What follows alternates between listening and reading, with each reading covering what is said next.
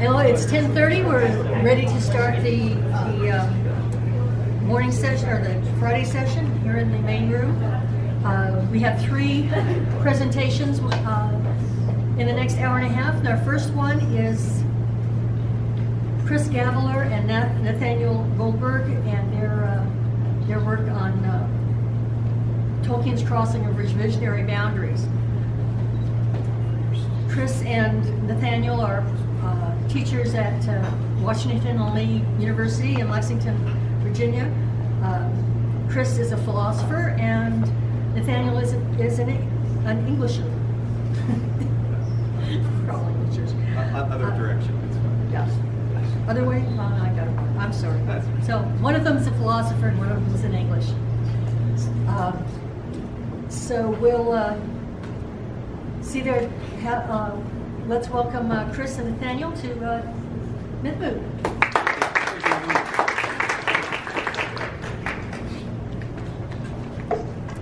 Should we use these? Good morning, everyone. No? Okay, let's try it again. Good morning, everyone. Here we go.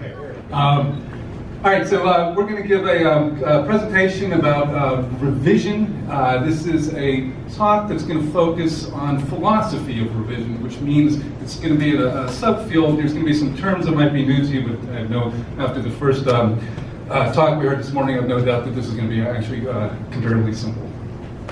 All right, uh, welcome. So we're going to start. We're going to start by introducing a couple of technical terms. Maybe you've heard of them, maybe you haven't, but just to facilitate our discussion. Let's call a discourse any published manuscript, and by contrast, let's call a diegesis a story constituted by a discourse when read. The difference being that different people can read the same discourse or book or manuscript and imagine entirely different worlds or different things about it. We'll call what they imagine or the mental picture they develop or the story that they construct the diegesis. The discourse is the physical thing in front of them. So just to clarify a little bit further, when you see words on paper, that's just ink. Ink on paper. It doesn't mean anything until you read it. So the ink on paper is just discourse. When you give it meaning by reading it, you create the diegesis. So that's the reader doing that with the words. And I, let me real quick. Oh, Go for it. No, go ahead. All right, so we're going to look at uh, three discourses that turn out to be multiple diegeses, and these should all be familiar.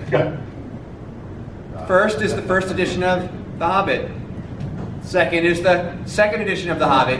And we're ending at that point. Uh, I know there are several further ones, but life is short, and so is this talk. the third is uh, The Lord of the Rings. And our point is going to be three separate physical objects, ink on paper or pixels on the screen, but as it turns out, multiple different stories depending upon how they're read in relation to one another. So the term reboot, raise your hand if you're familiar with this term. Okay, I thought as much. Um, part of what we're doing here, Nathaniel and I, is taking common terms. Of course, we've got reboot here, retcon you'll look at a moment, and sequel we'll see in a couple minutes after that. These are common terms, but as we explored this, we discovered that despite their commonness, actually trying to define them is weirdly difficult because when you get out there, there's all this overlap use and I guess you can say misuse, but since there's not a standard definition for any of these terms, none of them are being misused. It's just like chaos. So a lot of what we're doing right here is just trying to give exact definitions to these terms, and we're using um, Tolkien because he does them all beautifully. So he's our he's our sample here. So origin of the term comes from 1970s rebooting a computer. In our uh, first example, um, uh, reading the 1951 edition of The Hobbit as rebooting the 1937 edition. Right, assuming you've read only these two works, we're going to argue one natural way to read the second edition is as rebooting the first. And here, because I'm the, the nitty gritty philosopher, here's what we think people mean by reboot. All right, sorry, here's a quote to show the reboot and then what we think people mean. Uh, Alan, will you read that quote out loud? You've got a big booming voice. Well, we'll see if it's still booming. Bilbo need not have been alarmed. For one thing, Gollum had learned long, long ago was never, never to cheat at the riddle game. Here's the passage, he whispered. Bilbo slipped under the arch and said goodbye. And just to be clear, in that a lot happens in that. Uh, Yeah, that's a big ellipsis right Okay, there. but the key is, well, next passage, please. All right. In 1951, Bilbo felt he could not trust this slimy thing to keep any promise. Gollum grabbed as the hobbit flew over him, but too late. Bilbo sped off. There came a blood curdling shriek filled with hatred and despair. So using that as our example, um, we're going to give you a technical definition of what we think is going on. A, re- a reboot is a revision that a rebooting diegesis causes a rebooted one to undergo, where, and I'll talk through the example, this is a bit technical, but here we go. The earlier one, the 1937 edition, we'll call the rebooted one. The later one, the rebooting one.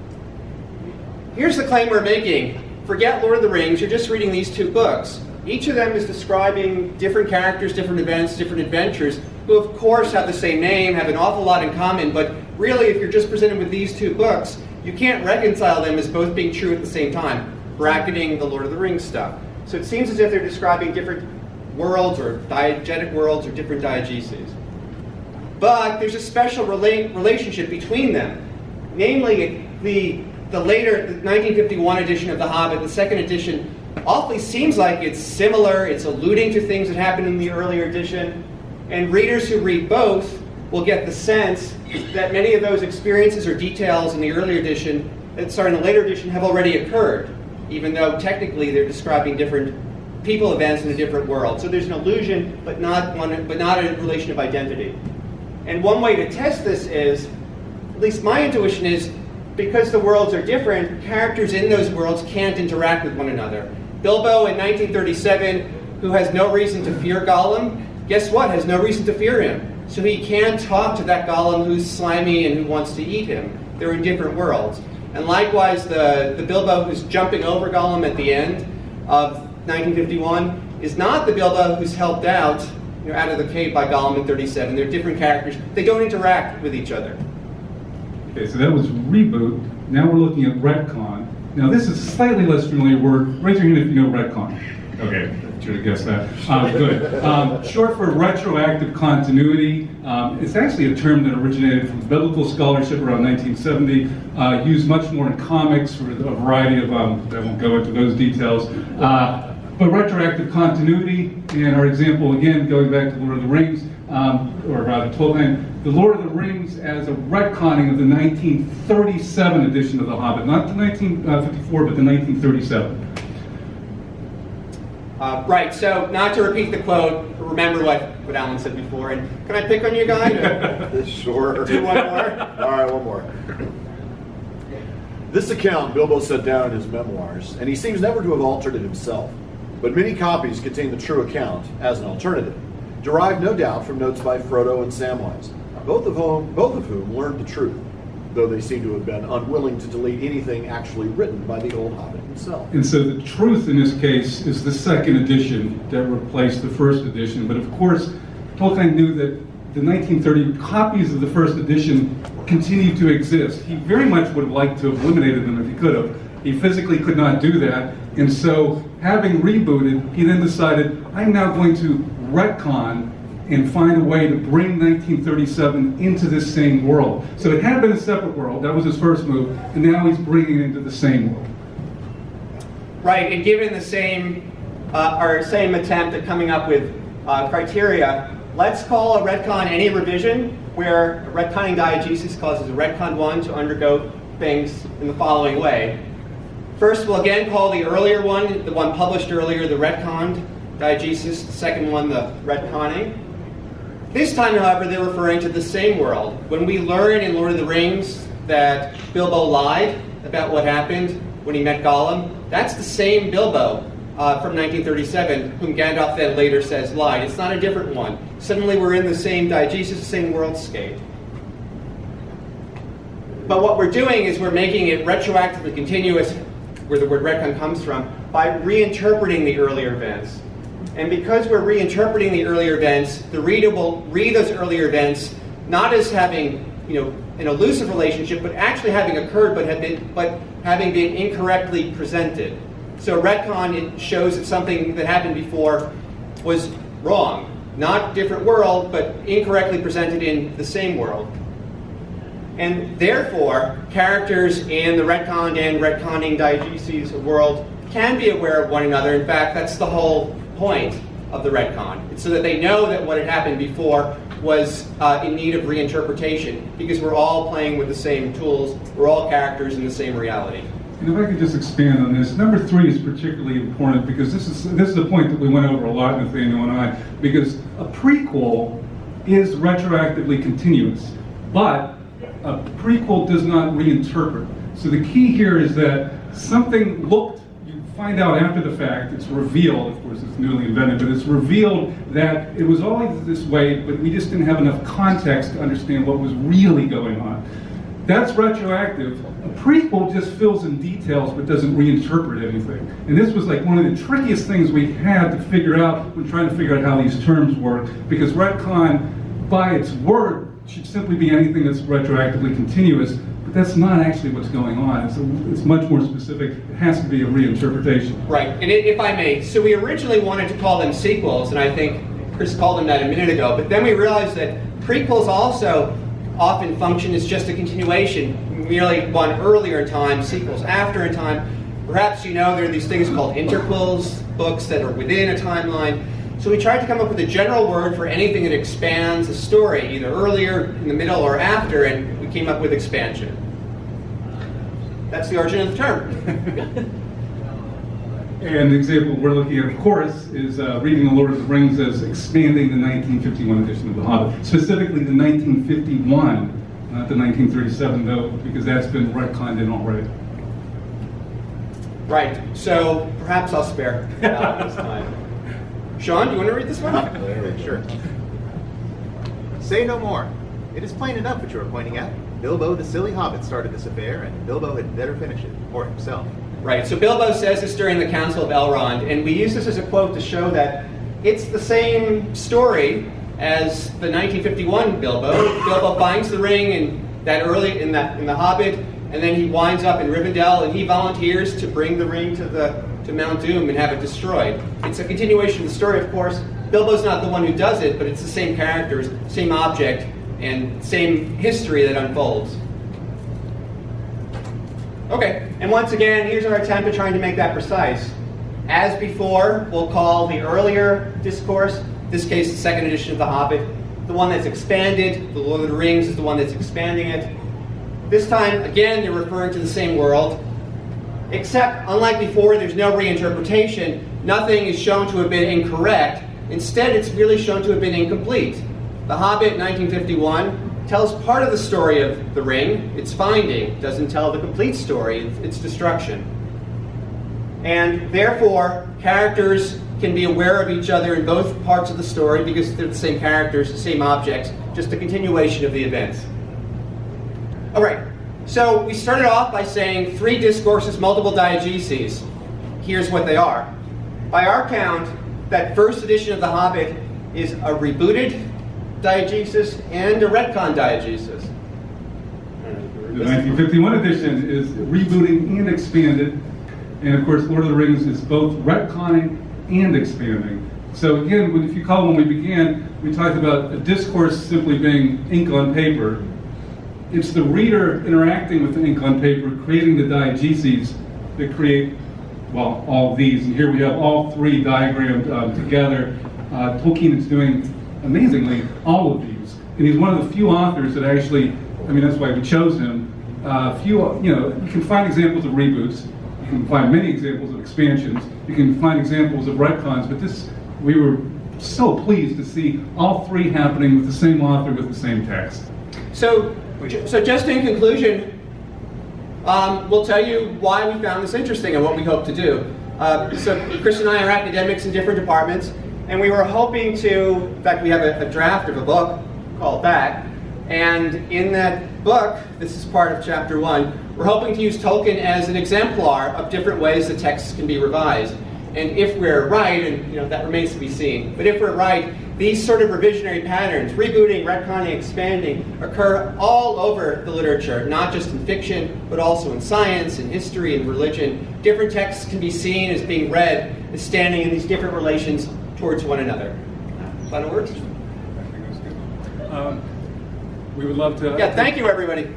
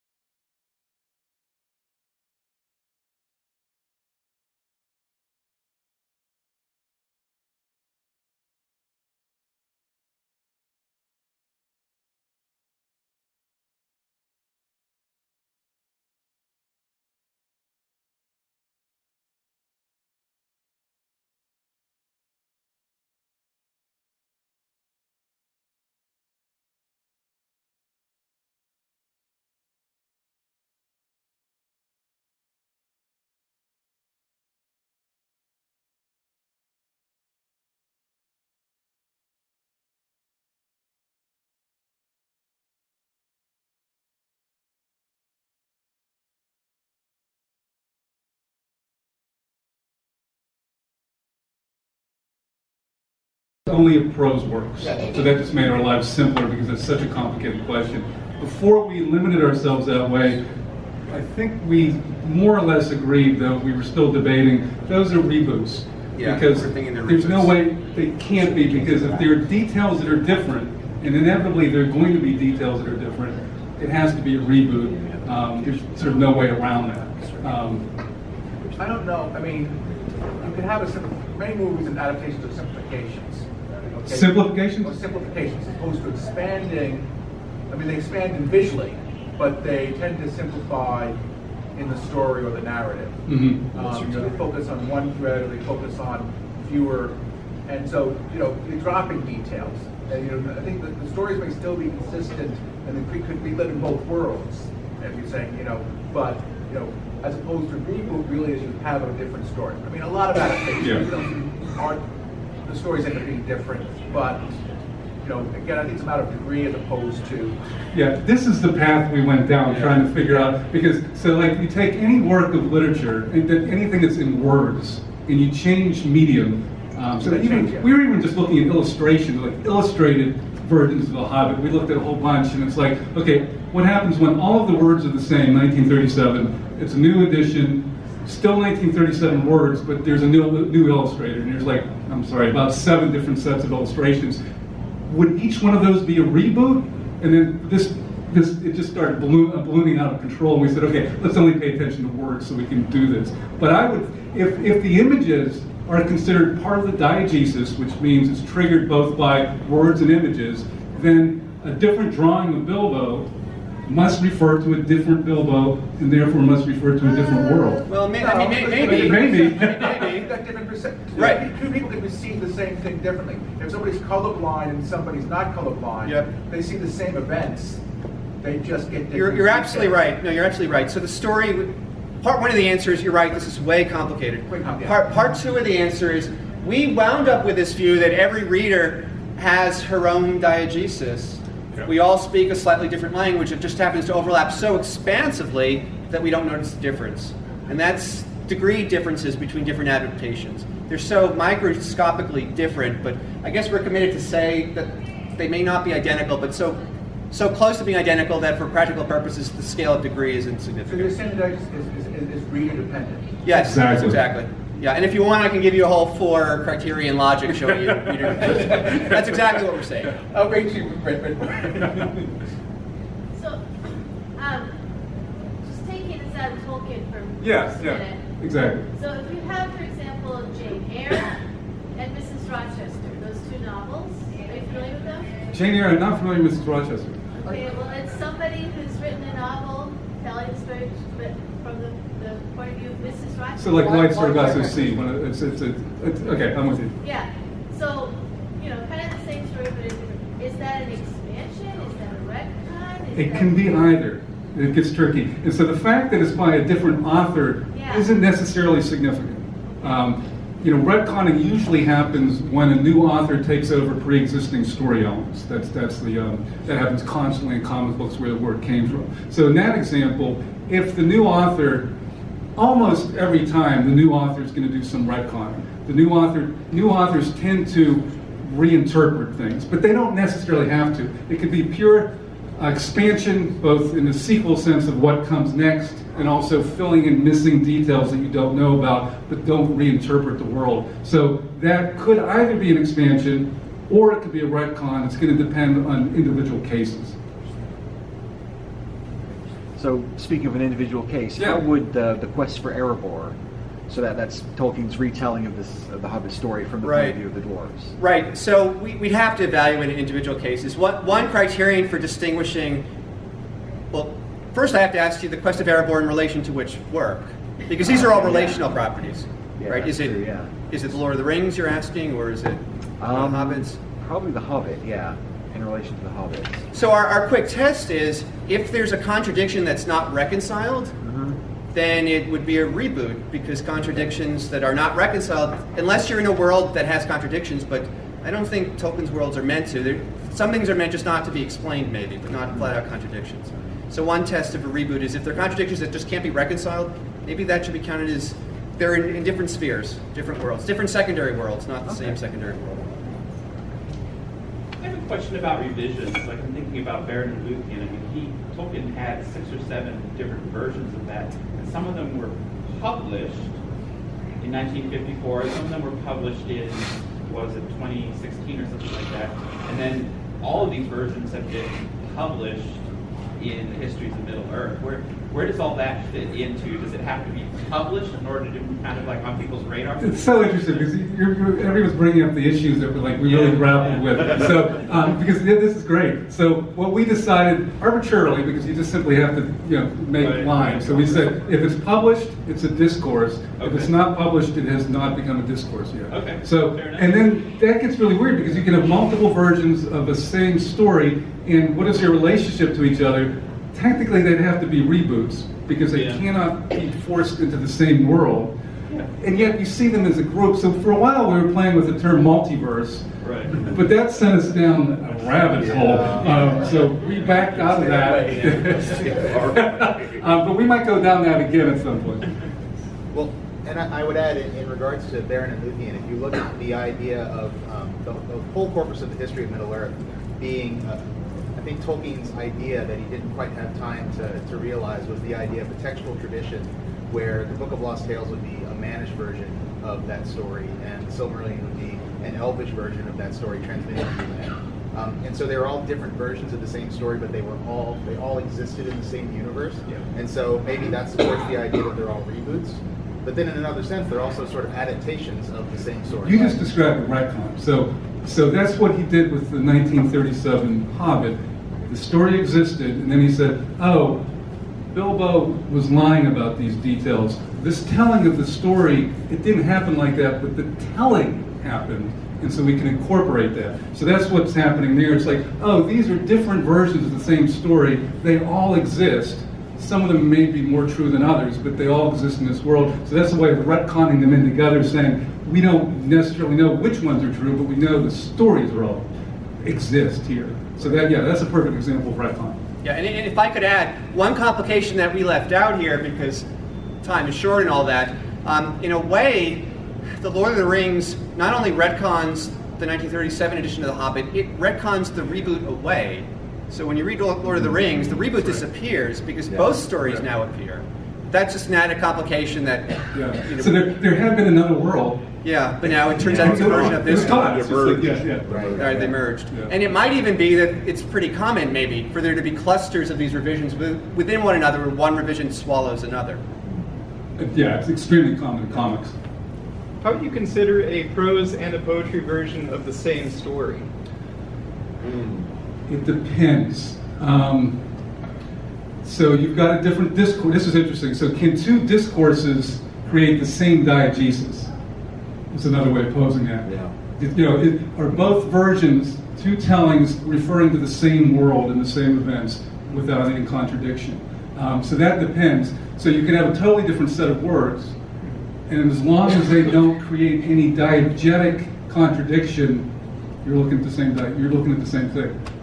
But if I interpret them slightly differently and I focus on different details, but Reboots. it's the same, Yeah. it's the same story. I just focus on different things. Right. Do, but the different things you focus on, if there's no contradiction, then it's the same world and you're looking at just simply two tellings of the, of the same story world. If there's a contradiction in what you focus on, you've got two worlds and therefore reboots. Translation. So, Yeah, actually, I think this this one's straightforward. So I was, well, so far as anything is. So, I was going to say, I was understanding the prose poetry model oh. as one of translation. It, it's like reading this, the same thing in, in Akkadian or Sumerian, right, from the the talk earlier. thing. Well, I know, but right. So then, s- yeah. So one thing is we can say everything is is in a way a translation, and just understand as long as there's no contradiction, they can refer to the same things in different words or different forms. Which is actually very, very common. So it's like if you open up a newspaper, you, you read the New York Times or the Washington Post, and they refer to the same event. There are two tellings of the same event. Um, if you if you watch Fox News, there are contradictions, so maybe they'll reboot. But um, you know, the idea of two tellings of the same event is actually wildly common. It's the norm, really. But in the case, in the case of a newspaper, you're dealing with, with a factual event that is being referred, as opposed to two translations of the Odyssey, which you're talking about. Right. But in both cases, you're dealing with, or at least this is how we, the whole analysis builds on the idea of there are worlds. Yeah. Ours happens to be actual, Right. but there are also merely possible worlds, but they're just as much worlds as ours. We are, ours is also a possible world. It's not merely possible, it's also actual. But with this idea of just thinking about worlds, yeah, we're, you know, two stories or two tellings referring to the same world, no, no problem. And if you want a quick example of fact, right, the second word in our title, um, we have been arguing that the normal progress of science, scientific discoveries, everyday lab work, that involves expanding, or diegesis, expanding our knowledge base. A scientific revolution, however, might be a retcon. It might be where you have to reinterpret things you've already discovered in light of something else. So the, the, one of the examples we've been looking at is what Einstein did to Newton. Now, if you read a textbook, the textbook will tell you in so many in different words, this is merely an expansion.